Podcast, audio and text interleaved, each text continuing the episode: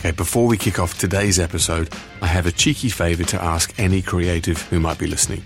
If you love big ideas and would like to come to Sydney to work for the world's most awarded audio specialist agency, please drop me a line at ralph at eardrum.com. We're expanding and we'd love to hear from you. Now, on with Don't Judge Me. Hello, welcome to Don't Judge Me. I'm Ralph Van Dyke, and today's guest is Rosie Jacob co founder of the nomadic strategy and innovation consultancy Genius Steals. Rosie travels the world with her partner in life, Faris Jacob, working with brands, agencies, and startups on new communication ideas, new product concepts, and new ways of thinking. We always say you can't invent without inventory. And so we're constantly gathering inventory of experiences and, you know, getting to explore and be nosy or be curious about other people's cultures. You'll hear some great insights about how they work and also advice on how to value yourself from the get go. When we're hiring people and we make an offer to someone, if they don't come back with a counter offer, I almost wonder did I are we reaching out to are we hiring the right person? Because I want someone to come back and push me and say like I'm I believe I'm worth more, I want more from this. Now, being as nomadic as Rosie is, it was pretty hard to pin her down for an interview. So, what you're about to hear is Rosie answering my written questions from some exotic Italian villa. I added my bits in later so you don't get lost.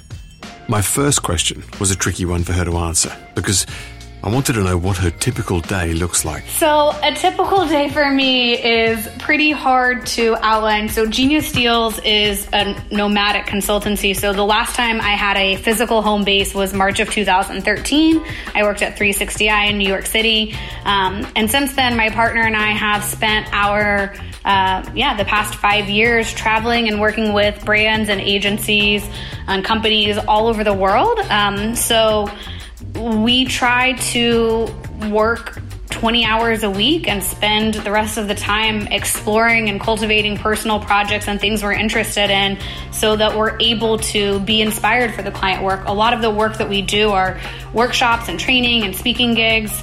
Um, so that that's probably 60% of our of our work are those types of things. So we're not always on, we're not constantly creating. Um, we're, you know, we always say you can't invent without inventory. And so we're constantly gathering inventory of experiences and, you know, getting to explore and be nosy or be curious about other people's cultures uh, so that then when we do have those intense bursts of work, those one week sprints, um, we are ready and available to do so. Genius Steals is not your regular agency setup, so is there a downside to the way you guys work? As a co founder of a company, you know, you take on financial risk and cash flow, we hire people, and we trust that clients are going to pay us. And for the most part, they do, but sometimes they don't. And there's not a whole lot of support system in place if clients don't pay you. I mean, I'm sure it's even worse for freelancers, but even with the most watertight contracts, um, you know, clients can just not pay and you're there and you know taking clients to court is not something that anyone wants to do but beyond that it's really not you know financially worth its while to do that. That's something that is unfortunate about the setup at least in the american system. Um, of course i will say like the you know you want to pick clients anyway that you think will pay. You just never know i guess up up front if they will. So if you were starting out today would you still want a job in advertising? Absolutely. I think i, I wanted to be an, a pop artist when i first was studying in school and I thought, you know, I could be the next Warhol or Lichtenstein, except that it turns out that my artistic craft is not super up to par. And I think Warhol got it right, though. You know, having an impact on culture, moving the needle of pop culture, you can do this by working in advertising and working with brands. And the big brands have have the money. I mean, I think you know, when I worked at Translation, the agency started by Jay Z and Steve Stoute. this was one of the things they realized. They're like, look, the music industry, they don't have a ton of money. Like, Will Smith was making more from his Ray Ban sponsorship than he was from having the number one hit single meant from the Men in Black. So I firmly believe that, you know, we have this amazing opportunity to impact culture. And I, I, I love the idea that we get to, to move that needle. So, what would you do if you weren't working in advertising? You know, it's a great question. I love what I do. So, I'm hesitant to answer the question because I feel like it's a cop out in the sense of I don't want to have an exit strategy. My biggest accomplishment is building a life that I love. Um, as we say, make your life your life's work you know, you your life's work, in my opinion, it shouldn't be an ad because that's always going to be a blip on the radar. It should be cultivating a life that you're happy with and proud of. Um, that being said, I guess with you know the nomadic nature, one of the things that has been a really interesting shift has been building a distributed community because having friends all over the world is just that having friends all over the world. Having a distributed community means actually um, it means actually like making sure those people, those people that you meet, are interacting with each other. So we host, um, you know, for example, every year in December, we host a whiskey weekend uh, where we invite 30 people down to Tennessee for a whiskey tasting. There's no work involved, but certainly some of the people are clients and or partners and or just other creators alongside. Um, or just random people that we have met um, through our travels and through our work. So I've really enjoyed that. I love getting to bring people together and uh, you know all the having that sort of branding and advertising background. I also love the swag creation and getting to you know make physical things uh, for their friend our friends and stuff. So I guess maybe like having some sort of creative space, retreat space, or running some some sort of event thing. That's very not set in stone, but something along those lines that would allow me to bring cool people together in interesting places um, to for the the play hard part of work hard, play hard. Okay, what's the piece of advice you'd give yourself if you were starting over today? Oof. That's a tough one, but I would say there are probably two things. Um, the first thing, just especially being a woman and now being in a position where I'm hiring other women, I realize so often how little um, women fight for themselves. And when you are earning money, often early in your career, you know, the bigger number you start with, the higher number you can get to eventually. A large percentage of a small number is still a small number. So I would certainly advocate for myself earlier on and um, encourage other young people to do the same. Um, I think the second thing is just to make friends with people outside of advertising. So much of the work that I've done, the work that I'm excited by, has come from a breadth of input and from interests, a breadth of um, different kinds of people and diversity. I think that sometimes we get stuck in these loops of inspiration from other advertising, and that's certainly one way to look at it. But I love getting to work with so many people who are only dipping their hands into advertising. So I like that. What piece of work are you most proud of? I my proudest piece of work, you know, early on, I was helping to launch Motorola's global social media presence. This was my second job after graduating from the University of Georgia. And I was a community manager and social strategist. It was the Wild West. We were still trying to figure things out. And my one of my friends worked at Vimeo and which was part of College Humor, and he had invited me to a College Humor live show where I got to see a uh, freestyle rap group called Freestyle Love Supreme, which featured Lin Manuel Miranda, who obviously has written, directed, and starred in Hamilton um, and In the Heights, and also less known, but Bring It On, the musical as well. And yeah, I this was the time when Samsung had hired the Black Eyed Peas to put on a free concert in Times Square.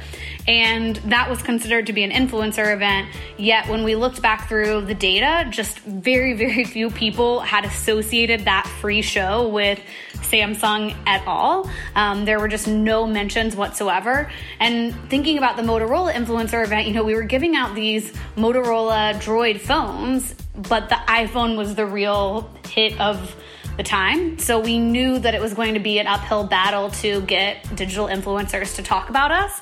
And, um, you know, we had these great ideas. We were working with this event team and we were putting on this influencer dinner in this penthouse apartment in New York. Um, we had these amazing farm to table chefs.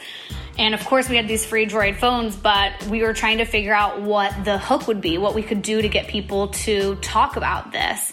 And so, um, after having gone to the College Humor Live show, I actually suggested that maybe we bring in Lin Manuel Miranda and um, his crew of Freestyle Love Supreme to uh, to f- do a freestyle rap about all of the influencers because I mean I think this is true. We're all a little bit narcissistic, but influencers at the time, especially, you know, people want to write about themselves, and so we had a projector. We pulled up the uh, the tweet streams of all of these influencers, and the guys from Freestyle Love Supreme did these freestyle raps. And of course, all of our influencers were uh, videoing these and putting it up on their blogs. And, you know, we also stipulated look, we don't care about uh, you keeping the Droid phones. Like, instead, why don't you give them away? So, all in all, it ended up being a great hit for our client. And, you know, after uh, seeing In the Heights and after having seen Hamilton, of course, like getting to have worked with,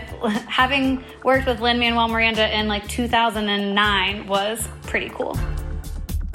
And the piece of work that still haunts you to this day? There's been plenty of mediocre work that um, I've been a part of. So I would say no work that haunts me, but certainly have been a part of mediocre work that I'm not you know, singing about from the rooftops.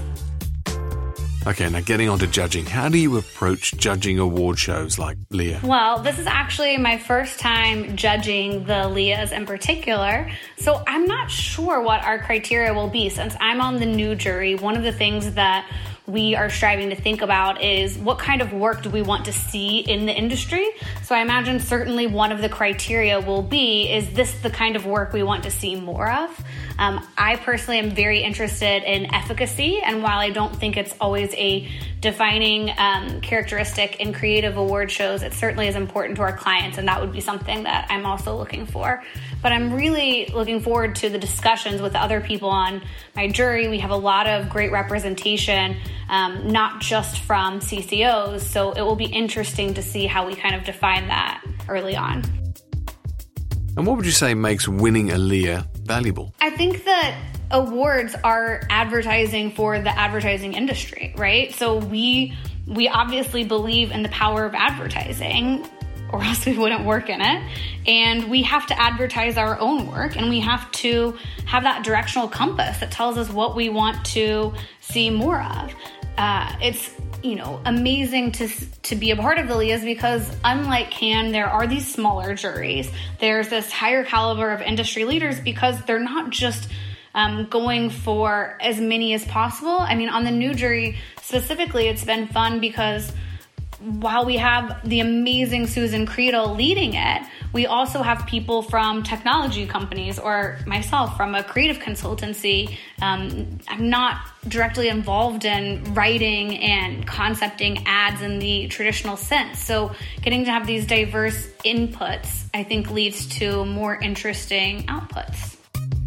What kind of work would you like to see from the next generation of creatives? I think that we can do work that you know adds value to not just the brands but to culture overall. I'm not saying that every brand needs to have a political point of view, um, but you know, for example, even just thinking about the Me Too movement and how we represent women in ads. Um, you know, not having them be the ones who are always doing the car pickups, not the ones who are always in the kitchen making the meal when the dad comes home walking through the door on the mobile phone. Like there are ways that we can challenge societal norms or to create new ones.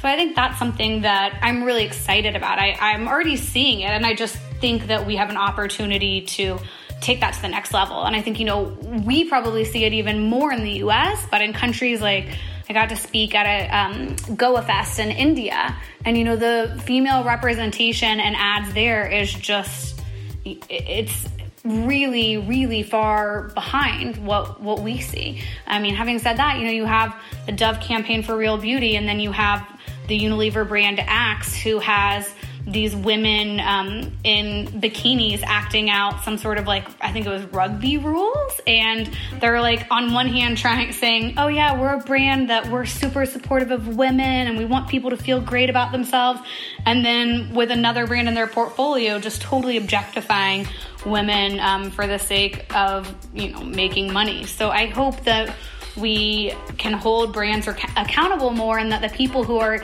you know a part of the, creating this work are holding their brands accountable more and speaking up and making sure to bring all these diverse viewpoints to the table so that it's not someone going like you know yeah this is a great idea as an older white male um, talking about how to market you know something that is going to be more targeted towards women and that sort of thing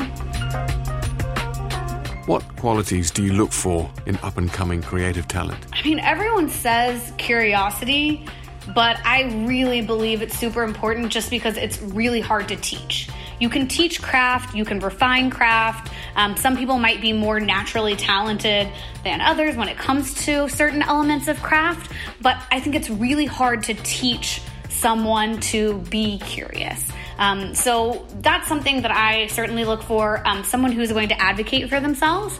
I, you know, when we're hiring people and we make an offer to someone, if they don't come back with a counter offer, I almost wonder are we hiring the right person? Because I want someone to come back and push me and say, like, I believe I'm worth more, I want more from this. Have you had to let many people go? And if so, how do you approach it? I mean, firing's hard. I directly have not had to specifically fire someone. I've been in the decision making process of firing people and um, you know it, firing is different than letting go it's not like we've lost an account and someone's like, oh, if that's the case, then I'm all about like I want to help them succeed and figure out, you know, where's the next place for them. Firing like maybe I guess three people that I've had to be involved in the firing of. It's never it's never really fun even when they're doing a poor job because you want you know, you it, feels bad to take someone's livelihood away. Okay, loaded question.